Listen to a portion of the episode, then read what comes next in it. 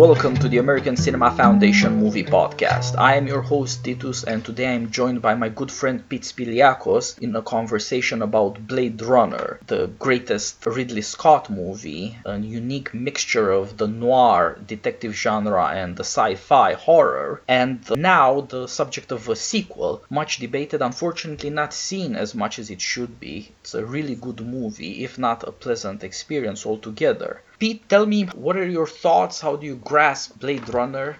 Well, my first thought on Blade Runner was, if a friend of mine hadn't given me a Blade Runner DVD for Christmas, I probably never would have seen it. Blade Runner is a much less popular movie than you would think, given how much people know the word Blade Runner. I don't know about Europe, but in American culture, I don't remember Blade Runner ever having been on network television that everybody gets. I don't remember it having been on basic cable, which is the most widely available cable networks. Now, I'm not saying it never ran on those. I'm just saying it didn't run on it very much. So it's a movie that does not have nearly as much public awareness as many others. But what struck me watching the movie, especially watching it when I was older, was how much the movie is about the human soul. Well, that's okay. A lot of noir movies are about that. But how much the movie is about slavery? Not only do the characters mention this is what it feels like to be a slave, but it sets up the New World slave metaphor. In other words, whether it's the Spaniards enslaving Indians or whether it's white English colonists enslaving dark-skinned Africans, it's the same basic dynamic. You are having slaves from point A to point B to move into colonies. Now, whether these colonies are the Americas or whether these colonies are off-world colonies, it amounts to the same thing. So that it struck me as ultimately being about the human soul. It's about what do beings owe each other who have souls. The central conflict seems to be the one between Las Casas and the Spanish authorities. Do these beings have souls? And if so, what do we owe these souls? And you have these powerful entities who are trying to produce rationalizations for why these beings don't have souls and why, therefore, they're ripe for exploitation. Yeah, that's very astute, Pete, and I think that's the most striking thing for an American audience in the movie. The New World, the land of opportunity, is the off-world colonies. That would mean that LA and, by extension, America is an old world now, and we'll get to that at a later point. The New World, where supposedly there's a real life to be had, is off-world. We don't see it. We just see some replicants, robots, human robots, come back from there. It turns out to be hell precisely because of the question of slavery. As you pointed out, this comes in two varieties. There's the famous debate you mentioned between Bartolomé de las Casas and, on the other hand, Juan de Sepúlveda and the Spanish authorities, the question of whether the Indians even have a soul. And this is much debated during the movie. Do these replicants have any kind of inside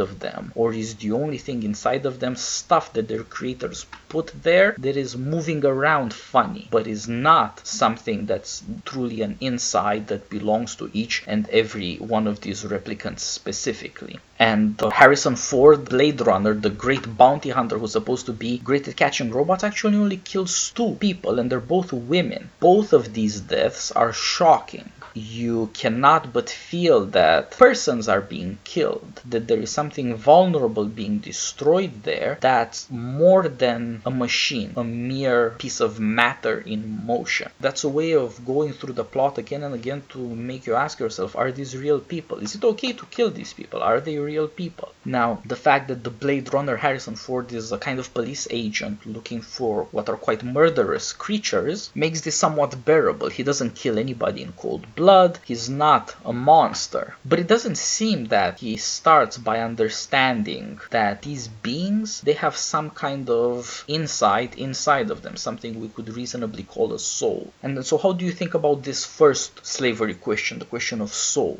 Harrison Ford does not play a heroic character because he's physically incompetent relative to any of the replicants. But he's also hunting people who only want to live and who ultimately only want to be able to live independent lives. He is in practice a slave catcher. And that's tough to see Han Solo or Indiana Jones being and doing. And that adds an element of ambiguity. In the course of story, the main arc in the story is that Harrison Ford starts as a loner, starts as a disgusted Blade Runner. On one level, he understood that what he was doing was wrong, but he didn't have a mental scheme information by which to understand it. And by the end of the movie, he ends up with a replicant who is his new girlfriend, and they'll have together how long they have. The story is his moral arc, but I don't know that people wanted a story about a moral arc about a guy who was a slave catcher who killed multiple slaves, and at the end of the movie, ran away with one of the slaves. That's a very ambiguous action story that I think a lot of people just didn't like. Yep, and you put it very well, Pete. Can see why people might be reluctant to notice the obvious here. It's really unpleasant. There's a lot of hedging within the plot. Deckard, the Blade Runner, has to be forced into this hunt. He doesn't want to do it. And when his former boss tells him, remember, you're not a cop, you're little people, he says, oh yeah, I got no choice. To some extent, what excuses the ugliness of what goes on is that nobody has any choice in this story. And that's part of what it means for America in the future to turn not into the new world, but the old world. Something happened to America, and it wasn't good. And so much for the first slave question. But as you pointed out, there's also a way to think about these slaves in terms which are more familiar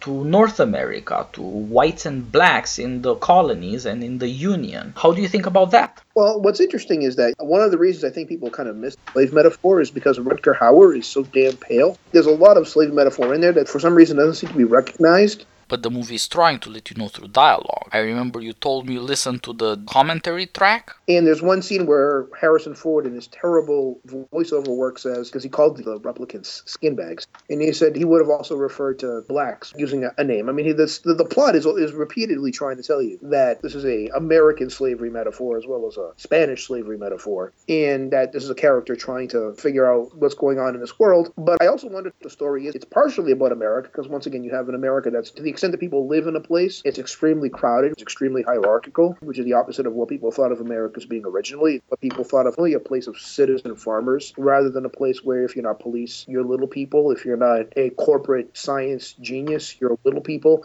This is an inversion of everything that people think about America, but it's also a story about humanity, and it's also a story about science. To what extent does science free up some people in order to oppress other people? To what extent does power give people a license and a set of rationalizations for abusing other people? Because ultimately, the science of humanity in Blade Runner is a pseudoscience. The way that they distinguish human beings from replicants is that replicants have a different set of life experiences, so they respond differently to the test. Not wrong, just differently. And this is used as an excuse to treat them as subhuman, to treat them as just matter. Now, once again, there's a lot of historical precedent for this. This is not science fiction. This is human history. But it's also questions we're going to face when it comes to cloning. So we're not actually free of these questions. And in fact, we're probably just on the cusp of facing these questions within our own lifetimes. Yeah, the strange thing about our new scientific powers is that they are forcing these questions on us all over again. In the way we're immediately facing them now, it has to do with work. In Blade Runner, the robots are called replicants, and killing them is called retirement, because for them life is defined as work. Being productive workers is being what they are. This is the only being that is recognized. Anything else, you gotta kill them. This is what Deckard says, that these replicants, they're nothing but tools. Now, the ones that do their jobs, fine. It's only when they go bad that I've got a problem with them, I deal with them. Those are your options, work or die. And of course, now we're facing the obverse of that question. What if there's no productive work to be done by people because it has been repealed by technological progress? What do you do when people don't have work that seems to them in any way to correspond to their human dignity? Are they human anymore? If you automate their jobs away, do you owe them anything?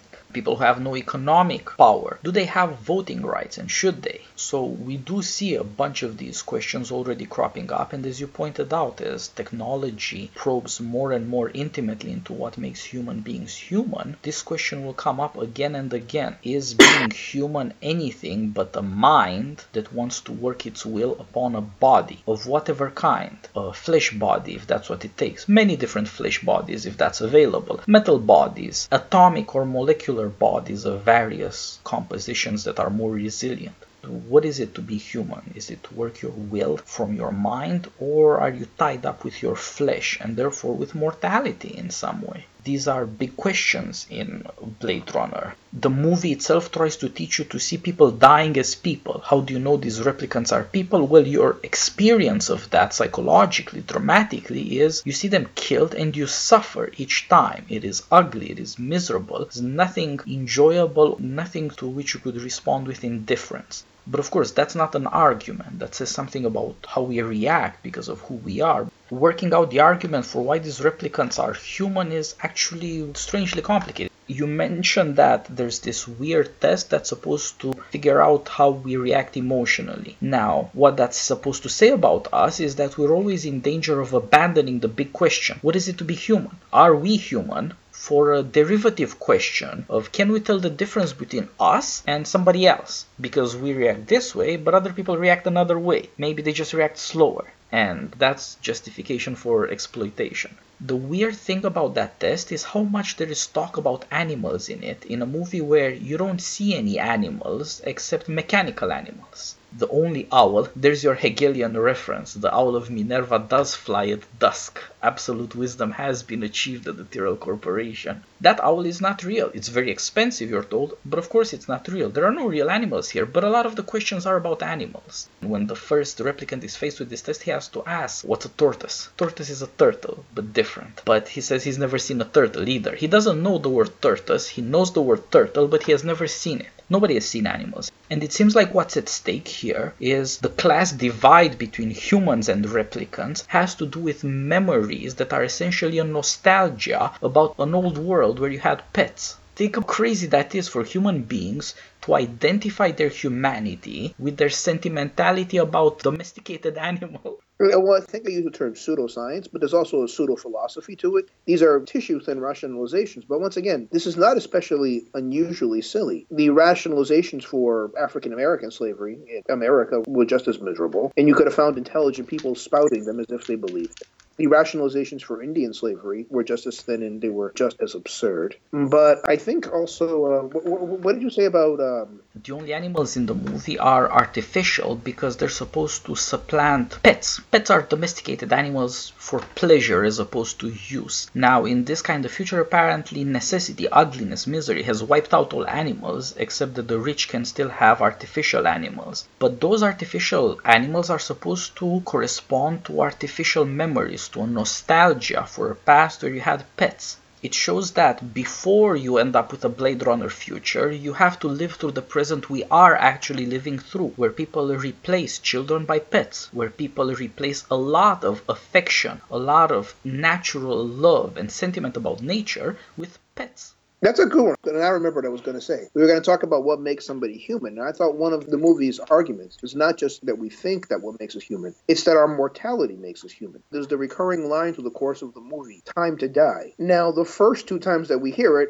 is before an attempted murder and before an actual murder. The third time that we hear it is a being asserting that it's a being with a soul. He's not killing somebody. He's not a monster. He had lived, and now he is dying. He's just as real, just as ensouled as anybody else. And I think that was his ultimate argument for his own mortality. We are thinking beings, even though because of our experiences we don't necessarily think exactly like you, but we're mortal beings, which is one of the reasons why one of the controversies in the movie is Deckard a replicant and is Deckard not a replicant? I like that it's ambiguous. I like that it isn't settled because in the context of the movie's argument, it literally doesn't matter whether he's a replicant or not a replicant. It's trivial relative to the most important questions that the movie is asking. Yeah, that's true. This question of artificiality, the artificial versus the natural, the modern world is artificial. And the question is, what is the character of this artificiality? What do you get when you get an artificial world? The Blade Runner hypothesis is the opening sequence where you see Los Angeles by night, shapeless points of light spread out, and here and there you see tongues of flame, which you do not see in LA, of course. This is an industrial LA, and this is supposed to teach you that this is the world, a darkness, a chaos, the universe we learn about in physics. It is coldly indifferent to you. It has no providence for human beings. And in this cold, indifferent world where there are just points of light, what we have is fire. Fire gives us the powers of arts and sciences by which we live and thrive. And this is how we make a new world, an artificial world, as opposed to the world before our arts and sciences. What Blade Runner is trying to tell us shockingly is that when we have achieved this super scientific power, only now have we literally imitated the heavens. LA by night looks like the starry sky above. That's supposed to teach us something about how America, instead of being the new world, became the old world in this Blade Runner future. It happened because of a kind of revelation that came with science. What science and all this new power taught people is that the world is a chaos. There is no providence for the human being.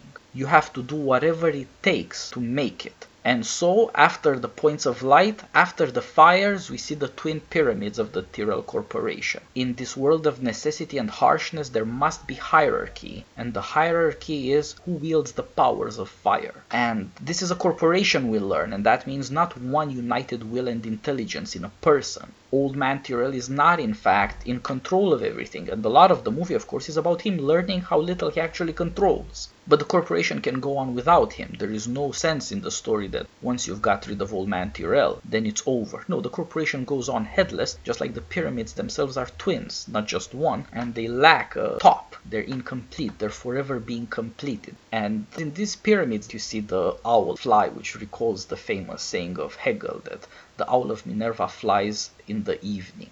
Only when man has lived out his history and has come to the end, to the evening, to darkness, is he fully wise, has he achieved full scientific power and full scientific knowledge together. And that's what Old Man Tyrell stands for. He thinks that he can control everything. He thinks specifically that he can control these replicants. In his conversation with Roy Batty, he explains what is happening to the replicants, their 4-year lifespans, as a scientific inevitability. There's no use fighting against it. There's nothing you can do. You do not have any choice. The world is such that it constitutes you in such a way that you have no choice. This is strange for a man who's so proud of his creation. He's so proud of making something that would not have existed without him. And at the same time, he thinks that this being he has created can have no choices of its own. Roy Batty reacts, of course, by killing Tyrell, kissing and killing his maker. And you could say that partly that's our own scientific attitude. We are atheists who want to kill a god so that we can be free to have nobody to answer to. This is what Roy Batty seems to have learned from Tyrell. You have to kill your creator and then you'll be free in some way. He doesn't believe in his creator anymore either. It's a strange way of working out atheism, but that's how it works. Tyrell thinks he's some kind of god killer because he has replaced God with scientific control. Roy Batty is also, in that sense, a god killer. He has killed Old Man Tyrell, and then he actually goes almost insane. It's important that before that he hadn't confronted the possibility of insanity, because he had thought there's probably a solution. All these robots are coming to Earth looking for a practical solution to a practical problem. Let's get more life out of life. Let's get more time out of time. But it turns out that this attitude where you say there's no choice for human beings, all there is the wisdom to know how scientifically the world works. That is what transforms the new world into an old world. It is the ultimate justification for the most horrifying hierarchies you can imagine. It's what it takes to say some will have to exploit others endlessly. Call that life exploitation, and the end of it, retirement. Old Man Tyrell is perfectly comfortable with this, but the way you see his workers, he has these kinds of small geniuses, artist-scientists who design genetically eyes and all sorts of other things, who are creators in their own rank, and like Tyrell, they have a sense of wonder about the wonderful things they have created. They're not in control types. Those people are not on top of the pyramid. They're put upon little people, as the policeman might say. All freedom has been evacuated, except maybe for the few at the top. And this makes the few at the top incredibly callous. Old Man Tyrell has made a robot that at first seems to be a creature of his nostalgia and his human failings in love. Susan is a replicant of his niece. And that's one answer to what do replicants replicate. They replicate us. They replicate those we love and whom we dare not lose. But it turns out that Old Man Tyrell has no feelings for this replicant. He uses her and discards her without any care because she's not really a person. She's not really human. She's not really anything but a kind of machine that's no longer working. And it seems like humanity appears at the margin where this super science that is corrupting or has corrupted America is failing. This robot Susan was ignorant of her robotic created status and seemed to be a satisfactory replicant up till then. Imminently, she must die because her lifespan is expiring. In that narrow gap, Tyrell says she's beginning to suspect she's a replicant, and then she finds out, and then she has to deal with knowing that. That is the small freedom that human beings have in this movie that is about self-knowledge. is about when you learn that in some sense you're artificial and you're mortal, and you can know that. You can know these two facts, that you're artificial and that you're mortal, and you somehow have to deal with it. But only there is there some room for self-knowledge, for knowing what it truly means to be human. It seems like nobody in the movie is asking that. Everybody accepts that there's a test to separate the human from the non-human, and therefore you don't have to ask, what does it mean to be human?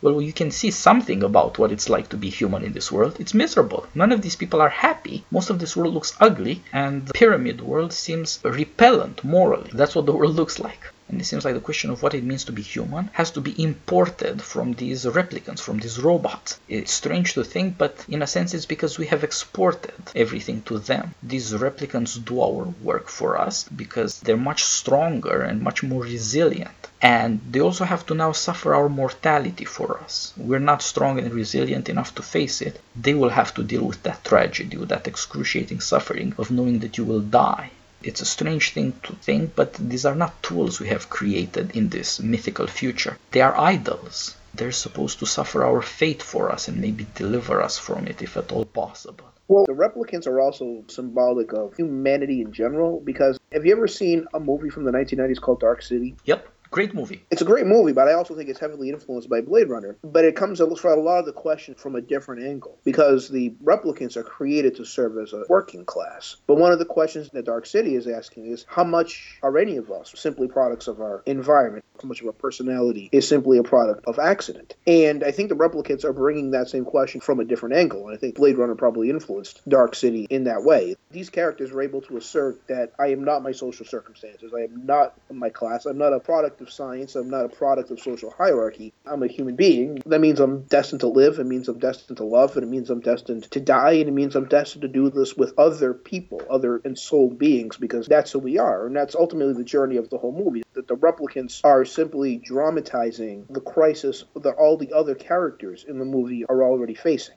Yeah, and it seems like you do need a dramatic expression and this agony, because this is not a world where people can talk it out or discover it by investigation. This is a world where, as we see in the second sequence, language is now used for scientific exploitation. There's a kind of detective scientist and a kind of patient worker, and their dialogue is a cross-examination. It's an interrogation that is supposed to establish whether one of them is a human being. And of course, if he's a human being, certain things follow from that. But if he's not a human being, other things follow from that. Language is there to question whether you're even human. And in the beginning, this is used by the people who are sure that they're human beings to deny humanity to the other beings. In the end, language for once turns out to be about the self-understanding of a being whose humanity has been denied hitherto. Roy Batty's monologue is supposed to prove that he is human. He does have self-understanding, and the meaning of self-understanding in the end, Roy Batty says, is all these memories will disappear. They'll just be like tears in the rain. Now, this is an Indian proverb. The tears of strangers are mostly water. You don't have to care about them. So also with him, tears in the rain. What's the difference between the water of tears and the water of rain? It's human misery. It's the fact that it suggests, it implies human experience, which is irreplaceable and unrepeatable. It is the one thing that science cannot manufacture. It turns out that the Tyrell Corporation fails at that, at reliably producing this replicant experience. The replicants are more human than human, the Tyrell Corporation motto, just not in the sense that Tyrell wanted. Tyrell wanted human beings who do not have human experience and therefore no fear of mortality. He has created instead something else, something that ends up being dominated by the experience of mortality. But it has escaped his control. Tyrell thinks he's in control of everything. He is the chief maker in an army of makers who have a corporation to use to make artificial humans. We're all to some extent artificial. Well, these are just better than us. They're more human in being fully artificial. And he thinks he's in control of all that, that he has created scientifically something he can hold under control. But it turns out he can't hold it under control.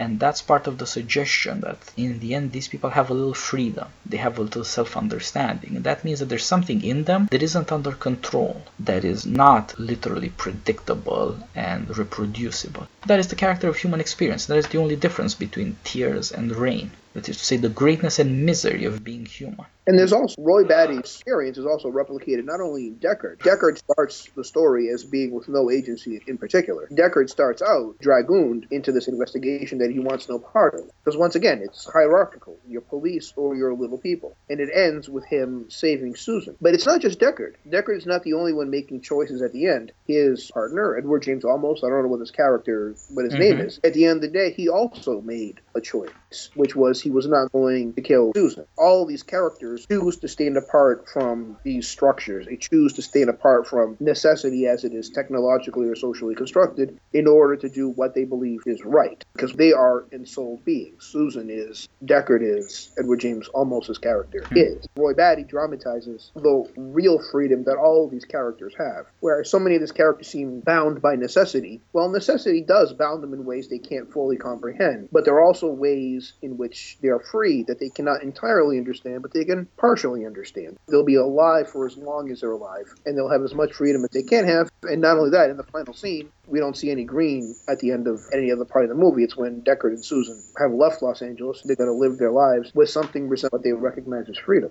Yep, and it takes a long time for Deckard to understand that these beings too are human, but he does. That's the kind of replication that Deckard becomes capable of. He begins to understand that these are real experiences he's witnessing, that these beings are irrepeatable, and that there is something understandable about them and something mysterious, that with each one something is lost. Ultimately, he has to witness this spectacle. Roy Batty and Pris and the house full of toys of Sebastian, who makes all sorts of puppets because he's very, very lonely. He's a gentle soul. He's not an exploitative maker, unlike Tyrell. He makes for fun, not for anything else. But he also cannot deal with the world except in terms of toys. And it is in this world of toys that Deckard has to face Pris and then Roy Batty, who are kind of Barbie and Ken, but in a nightmarish version. Yeah, that's actually a really interesting scene. From when Roy sees Tyrell to the end of when Deckard sees Susan, the movie makes a huge tonal shift from film noir to horror movie, nightmare. Because nothing that happens from when Deckard enters the house to when Roy Batty dies makes any kind of physical sense. The way that Daryl Hannah's character attacks Deckard is completely nonsensical. Certain parts of the scene make sense, even if they do have horror movie motifs where she's pretending to be one of the toys and she's made up and then she comes to life. Okay, it's horror movie-ish in style, but it has some sense within the context of the story. But there's one point where she's completely capable of killing him. It's her job to kill him, but she chooses not to. And she makes these completely insane gymnastics-related assaults. Well, that only exists to scare the audience, and it exists to heighten Deckard's emotional crisis. These things simply exist to scare him, to make him open to learning. It exists to disorient us so that we are ready to have our perception changed. But if you were to apply actual logic, her actions make no sense, except that they serve a larger storytelling purpose. They're supposed to be disorienting because we're about to have the world that we've been seeing thrown off center. We've been rooting for Deckard to bring down these evil replicants who are killing everybody, but it's about to tell us that he's really been the bad guy all along and we've been sympathizing with the bad guy all along.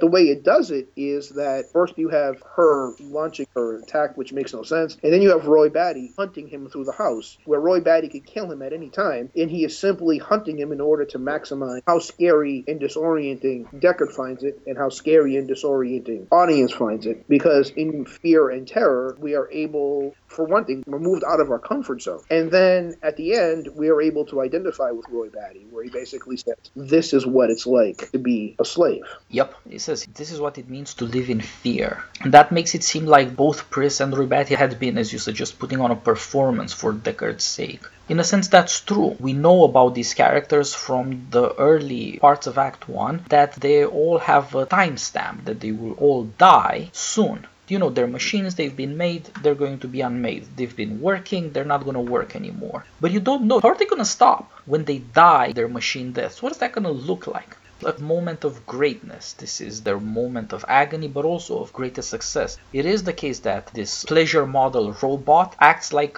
an Olympic class gymnast. There is physical agony, contest, strength, vitality in her movements, and her death is excruciating. That's what it looks like to be mortal. Even if you know that death is coming, the way they react is try to put their powers on display. And it seems they're not killing Deckard because there's no point in killing him. They would die anyway. Roy Batty eventually squares with the fact that he's mortal. He squares with Pris's death first. He wants to close her eyes, he wants to treat her like a human being, like a corpse, not some discarded toy. He wants her to be decent in death. And then he terrorizes Deckard, but ends up saving his life. That's when he delivers his monologue, because it seems like now he's sure that he can get this guy's attention. This guy can now tell from what he has seen. These are beings that prize their individuality in some intelligent way. They have faced up to something. He also has to face up to mortality. They know they're gonna die. It constitutes who they are to some extent. He's reduced to being a witness, but that also is something that he had never been able to do before. Hunting replicants all his life, and this had never occurred to him before. Seeing the splendid powers of these beings and seeing that one of them spares and saves his life, supposed to show that they are able to act. Also that Deckard has been on the other side of it. He's able to recognize that he's being used by the police and by the Tyrell Corporation as a tool. And he's able to understand that him and the replicant are, to that extent, in the same situation, which is why the ambiguity of whether Deckard is a replicant is both important and unimportant. He'd obviously never thought about whether he was a replicant. But at the same time, he was being used as a tool, and he knew it, and he resented being used. At the end of the day, he's able to identify with Roy Batty because they were in conflict, because they were both being used as tools, except that one of them was rebelling against it and the other one wasn't. Yep. The fact that, as you pointed out again and again, in order to understand that you're human, to some extent you have to oppose the institutions, order, society around you. You have to find something within you that tells you this is not right, don't do that. You have to find that naysaying voice inside of you. It's very hard to replicate that, to find it in others. It is a deeply painful and strange experience for everyone. It's very hard to relate, to see it in anybody else. To begin with, Deckard doesn't think that these other people who don't want to do such and such, that they're just like him. He doesn't think that his contempt and repulsion at Tyrell or his police officer superiors is the same as Susan's, for example. In fact, he starts by identifying with the position of Tyrell. It's Tyrell that discards Susan as a mere machine, who just found out she's a machine. And Deckard treats her the same way. What he does is he tells her about her childhood memories. He shows that she's not a real person because she doesn't have real memories. They're the memories of this girl, Tyrell's niece. But that's not the point. The point is to prove that he can violate her innermost. He asks her, have you ever told this to anyone? No, they're secrets, but I know your secrets. I can see inside of you. There's nothing there. He identifies with Tyrell at that point. The only difference is that he feels bad about it, and before that he asks Tyrell something that's important. How can it not know what it is? From the point of view of Deckard, the problem is, how is the replicants not know that they're nothing, that there's nothing inside of them? How can you create for them the illusion of being human? And he moves from that to trying to learn that they are human in some strange way, that there is an inside of them that he cannot predict or violate.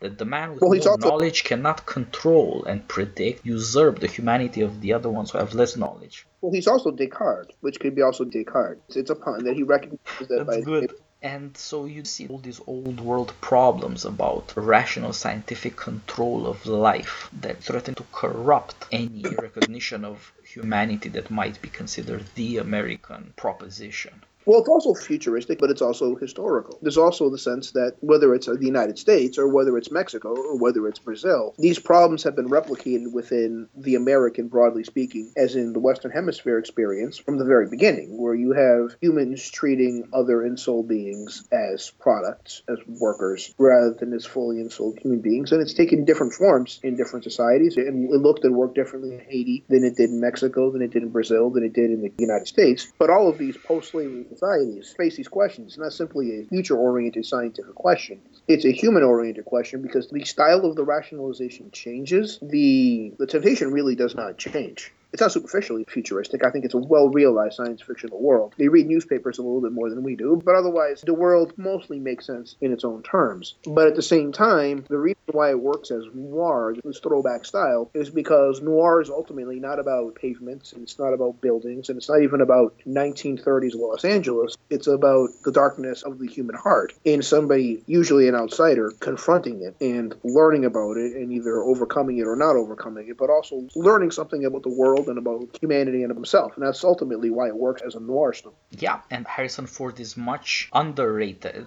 Maybe people think of him too much as Han Solo or Indy Jones. This role shows you that he could have been the Bogart of the 80s. He is a good noir character. He is manly in the sense of take charge, getting stuff done, pretty fearless and aloof. He hates his superiors and institutions that might corrupt his integrity. It seems like these qualities are required for somebody to stand up for himself, to stand against institutions that debase him, and to maybe understand that same thing in other people. If you stand for something, you might understand what other people stand for too. And there may be a common standpoint that understands human dignity from the experience of indignation, of not wanting to put up with people ruining your integrity. And also another theme of the noir character is the noir character is generally not omniscient or omnipotent. They're not just at a human scale, they're also kind of scuffed up, which is they're vulnerable, which I think is kind of the problem that some people have with the movie. One of the reasons they are uncomfortable is that Indy and Han Solo looks much more confused and much more physically and emotionally weak and much more morally compromised than what they're used to. To some extent, he's a perfectly normal noir character. Sam Spade is morally compromised. He's just a little less morally compromised than all the other people around him. Philip Marlowe has got great integrity, but he's constantly getting beaten up by everybody he runs across. So he fits pretty snugly within the tradition of the great noir detectives in that way, but I don't think people really wanted to see Harrison Ford in those terms. But also, once again, the movie exercises a reversal that we don't usually see in those noir movies, where at the end of the movie, it's not unusual to have a noir protagonist figure out that he's working for the bad guys. That does happen. But usually he doesn't kill victims the way that Deckard does in the course of the movie. Deckard is more morally compromised because over the course of the movie, we see him killing people that by the end of the movie we wish had been killed. And that lends them a level of ambiguity, and it makes a story emotionally unsatisfying as an adventure story in ways that people, I'm not sure, expected. Because when they hear Blade Runner, I think what a lot of people thought is something along the lines, oh man, it's going to be Harrison Ford, and he's a Han Solo, and he was Indiana Jones, and that's going to be Blade Runner. I don't know what that is, but it really sounds cool. And it really isn't cool. You have a character with a glorified slave catcher and a glorified slave killer, and it comes to that by the end of the movie, and it's like, wait a minute, this is not what I signed up for. Yep, maybe it's why it's so hard to sell the noir, but of course it's very important morally. A couple of weeks back I recorded a podcast with James Poulos about Twin Peaks because we both love David Lynch as a moralist, and he has a detective hero that also turns out to be way more morally compromised than it seems in Twin Peaks, and that's also about what learning that somebody else is innocent might mean. Deckard is such a weirdo, he really does try to ruin, without even caring, Susan's innocence because he doesn't think she's a human being. Even as a replicant, she's a replicant of somebody's niece. How vulnerable and childish does that sound? Who would treat that with this kind of contempt? It is deeply disturbing to see how vulnerable innocence is. Maybe it does take one of these guys who's been beaten up by life, but who hasn't given up on his integrity, to try to stand up for that. And he's fairly well redeemed by movie end. He seems not crippled by his past, and he can deal with it, and he can deal with humanity in a way he hadn't been able in the beginning. You start with him at the bottom, literally at the bottom of the pile, because it's part of his self-contempt. He thinks it belongs there. We don't really find out what he's doing before he's recruited to work for the police. He's just kind of hanging around eating noodles. Yeah, but he seems to be a bum now. One of the things that struck me is how much darker Blade Runner is tonally than even other noir movies. Like, compare it to L.A. Confidential, which is a very dark, bitter, cynical, paranoid noir movie. And all through the course of that movie, you have Russell Crowe and Guy Pearce, who are the eventual heroes. They beat people up and they kill them. And sometimes they kill them for reasons other than the ones that they think that they're killing them. But everybody that they kill or they beat up has it coming. Now, Russell Crowe's character has a moral arc, and he's a better character at the end, but all through the movie, when he's beating people up, whether they're wife beaters or whether they're organized criminals, they have it coming. Guy Pearce kills a bunch of people. They're not the actual murderers that he thinks they are, but they're rapists. You can rationalize it as they have it coming. Whereas Blade Runner tells you specifically that he is killing people who do not have it coming. Like when he kills the stripper, the shot is laid out in such a way that she's going through the windows when she's being shot. Yeah. So that sympathy is with her. Yeah. And one thing, we both use the term robot in the context of this movie, but they're not robots. They're really flesh and blood. And whatever differences they have are actually very subtle. There are some ways in which they're much stronger. There's some mysterious chemical process by which they die after 4 years, and we don't. But for all practical intents and purposes, they're human, because an X-ray would not reveal them as being less than human. Even in L.A. Confidential, when they kill somebody, they don't do it in such a way that we sympathize with Guy Pearce's victims or Russell Crowe's victims. We still sympathize with those characters even at the end of the movie, even when it turns out that Russell Crowe has been beating people up in order to advance an organized crime scheme. The people he beat up had it coming.